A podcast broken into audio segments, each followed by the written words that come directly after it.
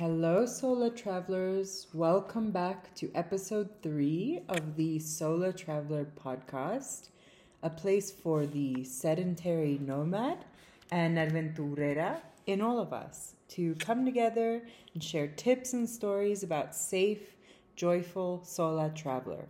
I'm Ricki Subel, and I want to thank you for choosing to travel with me today. Traveler, that's the underscore Sola underscore traveler to get updates on upcoming website launch and other special Sola Traveler events. Today, we're going to talk about something that comes up a lot for me. I'd say it's a trigger, and that's societal fear based on the decisions I make about my life and my body as a woman. And overcoming the fears that some rather antiquated conventions have applied to me and my being as a woman navigating uh, the space that is Earth alone has been a huge and ongoing challenge. And it's one that every journey brings up just a little bit. Um, archetypally, women stay in place whilst men venture out, right? We have the hunter gatherer in literature, in mythology and folklore, the hero travels to where the maiden is inevitably tied up, banished, or held against her will in some remote destination, just waiting for her savior to arrive, right? And when you Google great explorers, you'll find that 99% of them have one thing in common, and they are men. And when we think of the Italian and Spanish word solo, or alone, which we use in English to refer to someone voyaging without a companion, right? I'm going solo. We default to the masculine, not the feminine sola, even when we're talking about a woman. So that has been really nice for me because it's been uh, easy to find my uh, domain name for Sola Traveler. I mean, it's it's kind of fascinating that we haven't made this click, but we've done so much to create inclusive language, and yet sola um, and going sola hasn't really come up. But anyway, enough about Latin. the intention of defining the sola traveler is not to insist that women everywhere travel by boat, plane, or train, etc. On the contrary, um, it would be ignorant and blindsided, I think, to push for an outcome that is simply not possible for the majority of people, not just women. Travel is a luxury and one many cannot afford physically, emotionally, or economically. What the Sola Traveler is, is a methodology, a mindset, and a playbook for learning how to go within and find the places in your subconscious that release you from fear, convention, and inauthenticity. And I think from my own experience dealing with these big, uh, heavy clouds above my head, that solitude is one of the best ways to cultivate authentic behavior. I mean, travel may accelerate the results of solitude, right? Because you're alone and you, you're out there, out of your comfort zone but they are not mutually exclusive. So, uh, solitude and travel, like you can find other ways to find solitude. But with that said, the processes by which one person may achieve higher authenticity, confidence, and self expression are incalculable when you look at what traveling alone is. You're really out there by yourself. You're really exposed. And so I think, as I've said before in other episodes, it's one of the quickest ways to get in touch with all that stuff going on inside, right? Get to know yourself, be forced to face uh, uncomfortable situations, uncomfortable emotions. Um, but what I can say is that through observation of oneself and others, you know, when you're venturing out in the world or staying at home and pondering the vast expanse of your own mind, powerful evolution is possible if that's something you want. And I think what I'm realizing as I'm saying this is we think this is so uh, abstract, right? Like, oh, this is just it. This is such a big thing. I'll never be able to to accomplish it. It's kind of like um, when you're learning any new skill. You don't know whether or not you're accomplishing it. You know, the it is hard to define sometimes. And what I'm suggesting is this just getting out there through this act is going to help you figure out what the it is for you. Because, like with anything that poses some sort of fear based reaction, we get better at understanding it by continuing to confront it. And that could be anything. Could be getting a tattoo, could be asking someone out on a date, it could be launching a podcast, it could be anything. But travel I'm suggesting in this in this way is similar. Solo traveler is sim Sola travel is similar. Sola travel is similar. When lockdown started in California in March of 2022, um, I think my viewpoints on self sufficiency and introspection were definitely put to the test.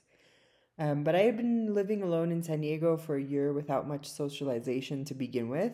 Um, just for some reason, Southern California for me is like the lonely place, loneliest place I've ever lived. And I was already very accustomed to spending long periods of time alone. But first, there was this uncertainty of what was to happen to the world, and certainly, and especially giving all the hype globally, what the disease actually was. Um, and most Southern Californians were unaffected by it for months before there was some sort of standard set county to county to close public areas, um, restaurants, and shopping malls. Um, it was eerie. I recall many sleepless nights adjusting to the silence of the streets and the lack of routine. But in all honesty, I was grateful for a reason not to be around dramatic co- coworkers or anyone else for that matter. Um, between us, I'm a bit of an introvert, so I was quite ecstatic, even though it was a terrible reason to be isolated. I wasn't, I wasn't uh, bummed. um, but one thing that did strike me was that I handled quarantine alone very well and much more quickly than others. I even found inner peace. I wasn't scared. I didn't buy stocks of toilet paper or rice. And I naturally developed a methodology to deal with the mediated experience by turning away from it instead of giving in to the 24 hour like 24 7 information addiction, right? Which was exhausting. I think people are still exhausted about it, and we're in 2022. Um, instead, I read Albert Camus' Peste, Le Peste, uh, which is the plague, and I read reread Viktor Frankl, which are two books I highly recommend. Uh, Viktor Frankl's Man's Search for Meaning. And I quickly remembered what was so clear to me in my travels and even, you know, in my native South Africa about the constant state of uncertainty we somehow only recognize when there's an immediate threat, or in this case, when someone decides we're at war against a quote unquote invisible enemy, right? Um, humanity has lived through much discomfort throughout time. And even in our recent history, if we look outside of the wealthy nation bubble, um, I mean, I don't even have to go as far back as Latin American dictatorships of the 80s and 90s. I could just open up the news and refer to places in 2020 like Syria, Yemen, Myanmar, Mali. But, you know, for some reason, fear really came out uh, during this pandemic. And it was very difficult to watch. And it's still hard to watch because it hasn't, hasn't stopped. And I think talking about travel and fear and not mentioning the past two years we've just lived through and the restrictions now on our movement, um, and the changes in how we think of movement would be a miss. Like, this is a very big deal that we've just been through. And I think it's the same thing throughout history. Like, when we read Camus and we, we read about historical epidemics and pandemics and what have you, um, the unknown externally brings us face to face with the unknown internally. No matter what we see, hear, judge, absorb, reject, or overlook during times of environmental stress, we are forced, however subconsciously, to explore who we are.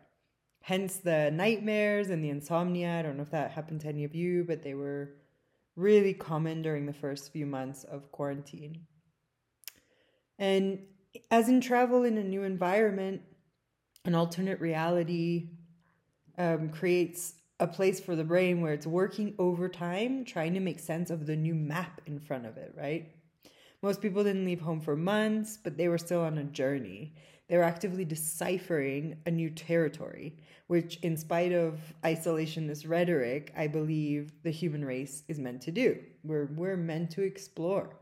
Our brains are meant to uh, look for new territories and and meet new people and it doesn't have to be uh, with an imperialistic sort of outcome in mind.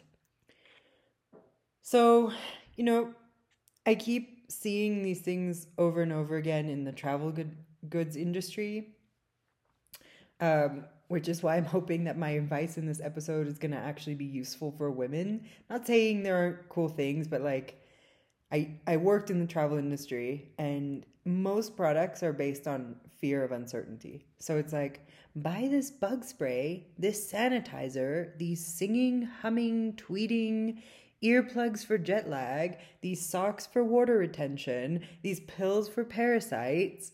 I mean, I like I said, I'm not saying that these aren't beneficial things to bring with you on a journey. It's just it's fear based. And fear is the mechanism at the core of the actions you take in preparation. If so, let's go back. If if fear is the mechanism at the core of the actions you take in preparation for your departure, then I feel like you've already missed the point. Okay? Fear in and of itself can be a virus. It's contagious. You don't even know sometimes why you're afraid of it. The stigma around the things that you've heard your whole life may not apply to you.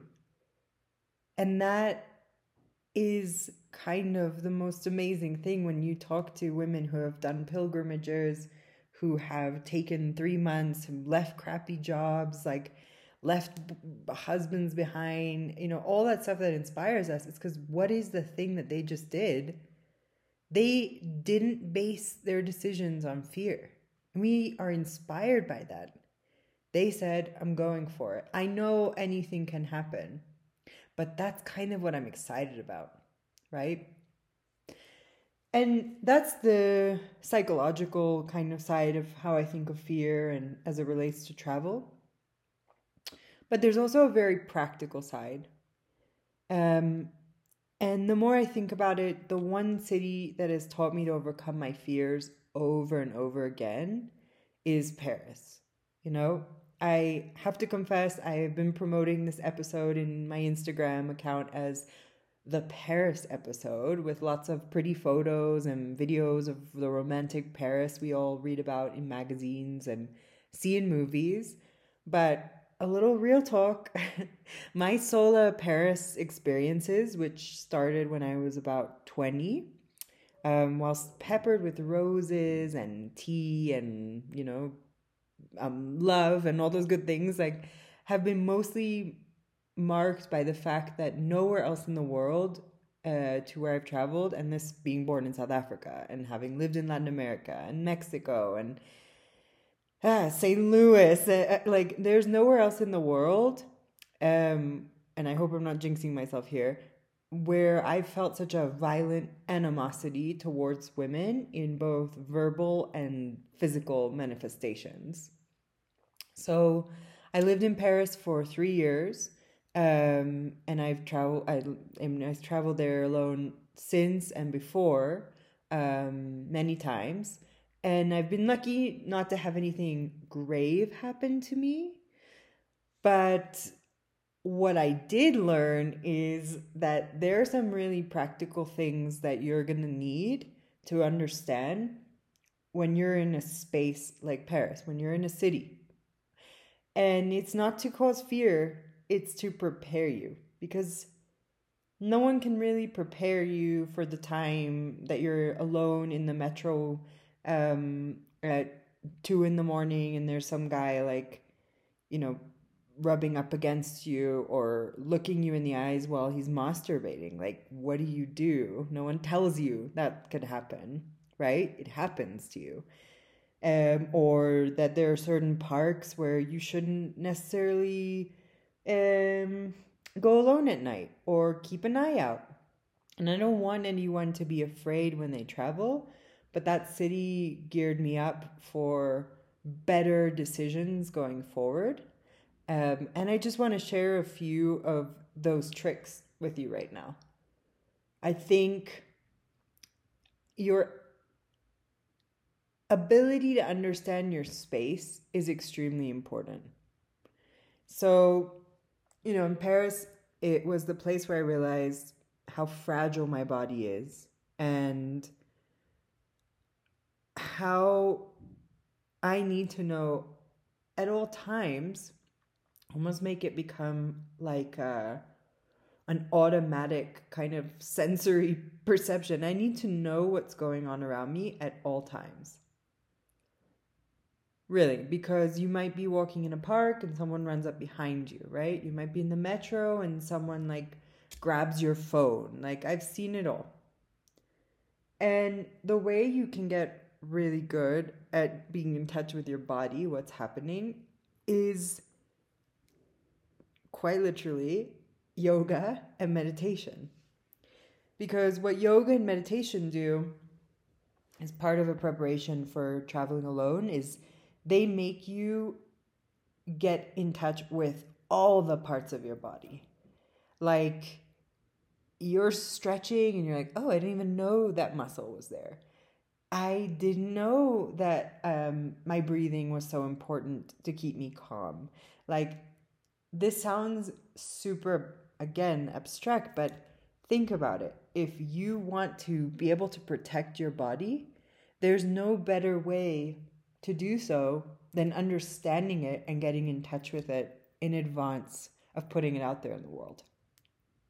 So I think yoga is an essential practice as a woman to get in touch with yourself, your surroundings, um, and also breathing so that you're not reacting or attracting negative energy when you're out there in the world. The other thing I learned about uh, very quickly was the use of my cell phone, all the tricks, all the apps that you can download, the quick emergency um, call if you need to make it on your phone you got to know about what that looks like on your phone, right? Every model is different, but know how to dial emergency wherever you are, wherever you're visiting. Know that off the top of your head. Know how to ask for help in the language of the country where you're visiting. That is super important. Know um, how to use your phone or a mirror to check your surroundings. So I imagine, you know, an experience of being in a, the park in Paris and this guy ran up behind me and grabbed me, right? And that experience made me realize, I mean, luckily he ran off and he was just being, uh, you know, a pervert, but made me realize I need to see what's behind me. And I will, in certain places when I'm feeling a little uncomfortable, I'll keep my compact mirror out um, or I'll keep my cell phone open on the camera so I can see behind me. I mean, these are very real feelings and these are very real tricks to deal with them. The other thing is just being smart, planning where you're going, you know, um, if you're in an Uber or a taxi, something I like to do is is pretend I'm on the phone if it's late, you know, pretend I'm on the phone with something like, I'll be there right away. Um, and if you're really uncomfortable, I'll be there shortly. Let me send you my location. And if you're really uncomfortable, you say to your imaginary friend on the phone, I'll be there shortly. Here's the um, the license plates of the car I'm in so you can see me pulling up, right? Little tricks like that.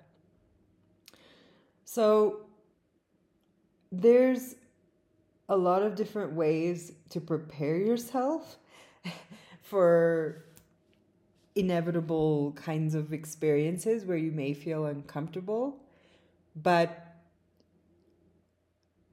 I don't think you need to worry as much as other people are implying you should worry as a woman traveling alone. There are one off cases, a thousand percent, really horrible stories. There are horrible stories with men as well. And if you're not ready to do the alone thing, then go in a group. Go go do your thing. Maybe you do like a guided group that gives you a lot of flexibility, um, gives you the terrain of a place.